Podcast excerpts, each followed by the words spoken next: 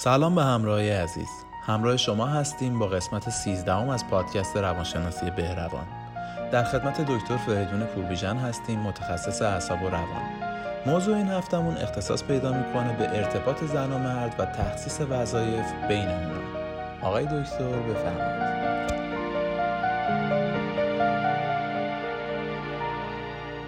از این عنوان من اون کلمه تعادل رو بیشتر دوست دارم. چون یه کلمه پویا و داینامیکه و روی چیز خاص تکیه نمی‌کنه. ببینید روابط زن و مرد تو هر جامعه ای براش فرمول هایی هست. یعنی وظایفی رو به مرد نسبت میدن و وظایفی رو به زن نسبت میدن که اگر اینها برآورده کنن میشن همسر ایدئال. تو هر جامعه مثلا تو جامعه سنتی ما پول در آوردن گردن مرد هاست یا نظافت خونه و انجام کارهای منزل آشپزی نگهداری بچه به عهده زن هاست طبیعی که با تغییر زمان این این رول ها هم تغییر می‌کنه. ثابت نمیمونه و الان می‌بینیم که در خیلی از جاها مردها به زنها کمک می‌کنن تو کار منزل چون خانم داره کار می‌کنه و وقت کافی نداره. تو نگهداری بچه کمک می‌کنن. یا حتی دیده شده که یه دوره های مرد بیکار زن کار داره مرد تو خونه هست و خیلی از کارا رو انجام میده. یعنی اون نقش و رولی که جامعه به عهده اینها میذاشته جامعه سنتی با تغییر جامعه این نقش و رول هم تغییر کرده. برای همین من کلمه تعادل بیشتر خوشم میاد. تعادل توی رابطه زن و مرد چطوره؟ باید در نظر بگیریم زن و مرد دو تا موجودن با شکلهای مختلف ایده های مختلف نگرش های مختلف که دو تا انسان می‌تونن داشته باشن. مضافا به اینکه تغییر جنسیت در اینها یعنی تفاوت جنسیت در اینها خودش بازی سری تغییرات رو در نگرش و شیوه زندگی ایجاب می‌کنه. تعادل تو اینه که ما بتونیم اجازه بدیم به طرف مقابل در اونجاهایی که توانایی داره توانایی هاشو نشون بده و اثبات کنه. در اونجاهایی که اون به من اجازه بده اونجاهایی که من توانایی دارم توانایی هامو نشون بدم بدون نگاه به این که سنت از ما چی می‌خواد. بدون اینکه نگاه کنیم جامعه از ما چی می‌خواد ما هر کدوم توانایی هایی داریم. در یک جاهای قوی تریم در یک جاهای ضعیفتر. تو اون جاها که هر کدوم قوی تره خب بذار اون قسمت رئیس باشه. اون قسمت اون کارها رو انجام بده. تو هر قسمت هایی که من قوی ترم خب من رئیس باشم من اون قسمت ها رو انجام بدم.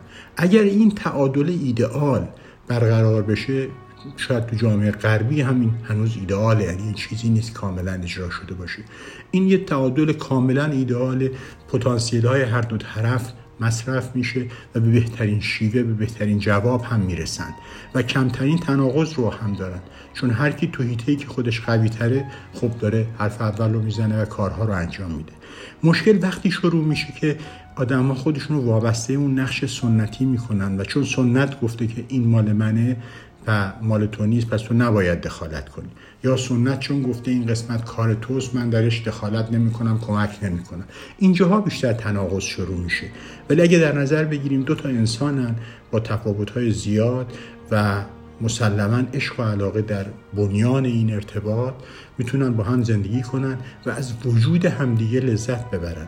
از بودن با همدیگه لذت ببرن از تماشای اون دیگری که چطور کارها رو انجام میده و موفق میشه لذت ببرن بودن در کنار کسی که انسان دوستش داره و می‌بینه داره کارها رو خوب انجام میده اون قسمت هایی که به گرفته چیز بسیار لذت بخشی است.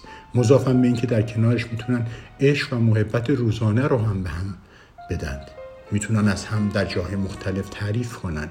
می‌تونن علاقهشون رو هر روز با صدای بلند به دیگری اعلام بکنن. می‌تونن تو کارهایی که هر روز انجام میدن این علاقه رو نشون بدن. اینها باعث میشه الفت بیشتری ایجاد بشه محبت بیشتری ایجاد شه و خیلی از جاها مشکلات و تناقض ها پیش نیاد. تناقض ها جایی پیش میاد که اشخاص به صرف اینکه فکر می‌کنن اون نقش سنتی خودشون رو انجام بدن دیگه توجهی به پارتنر خودشون به همسر خودشون نمی‌کنن وقتشون رو با چیزای دیگه میگذرونن. میان خونه به جای اینکه به همسر توجه کنن به حرفهای اون توجه کنن پای تلویزیون یا پای اینترنت که کمترین توجهی به اون دیگری نداره. خب اون دیگری ممکنه به طور آشکار اعتراض کنه به این وضع و یا در بسیار از مواقع به طور آشکار چیزی نگه ولی کی نمی‌کنه و جای دیگه لزش نشون میده. جای دیگه نارضایتی خودش نشون میده. من میگم بذارید هر کسی همونطور که می‌تونه بشکفه شکفته بشه و پتانسیل هاشو نشون بده. این توانایی های تو افراد مختلفه. مثلا یه آقایی توی حسابرسی خیلی حسابش خوبه حواسش خیلی به اعداد و ارقام هست و خب طبیعی با زوجش وقتی هستش با همسرش وقتی هست خب این قسمت حسابرسی رو به اون باید بدن. یا بالعکس می‌بینی خانم تو حسابرسی خیلی خوبه با اعداد و اینها خیلی خوبه. خب نباید بگه چون من مردم به این نمیدم این کارو نه همون کار مردان است. نه این داره بهتر از تو انجام میده. خب پس این قسمت رو به این واگذار کن. همینطور تو کارهای خونه تو نظافت تو وظایفی که دارن هر کدوم سهمی دارن. همینطور که تو خوشی ها هر کدوم سهمی دارن تو سختی ها هم هر کدوم سهمی دارن. هر کسی باید سهم خودش انجام بده. چه بهتر که اون قسمت رو که بهتر انجام می‌تونه بده انجام بده. اگه چیز بهتری چیز خاصی هم نبود به طور مساوی کارا رو انجام بدن. این یه تعادلی تو روابط ایجاد می‌کنه و فرصت می‌کنن اون چیز اولیه رو که به خاطرش ازدواج کردن. یعنی خوش بودن در کنار کسی که دوستش داریم اون رو فراموش نکنن. خیلی از موقعات تو ازدواج ها این اصلا فراموش میشه. اصل اولیه چه بوده؟ انقدر درگیر رقابت و تناقض با هم میشن که اصلا فراموش می‌کنن برای چی ازدواج کردی؟ برای اینکه اون دیگری رو دوست داشتی برای اینکه احساس می‌کردی تو زندگی چیزی خالی است. وقتی اون دیگری هست زندگیت پره زندگیت با معناست. برای چیزی تلاش می‌کنی که معنای خاصی برات داره. و هر روز اون دیگری رو می‌بینی و دلت شاد میشه. این چیز اولیه هست تو هر ازدواج.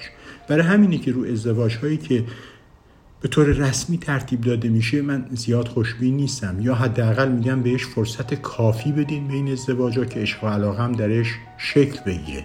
چون بدون عشق و علاقه هیچ ارتباط پایایی نمی‌تونه وجود داشته باشه و تنها چیزی که ازدواج رو در از محلکه بسیاری از مشکلات ناراحتی ها جنگ ها جان سالم به در می‌بره و ازدواج رو به خوبی حفظ می‌کنه همین عشق و علاقه اولیه است. عشق و علاقه اولیه که همراه با تعقل باشه و حق دیگری رو به رسمیت بشناسه می‌تونه زامن بقای یک ازدواج خوب و سعادتمند باشه.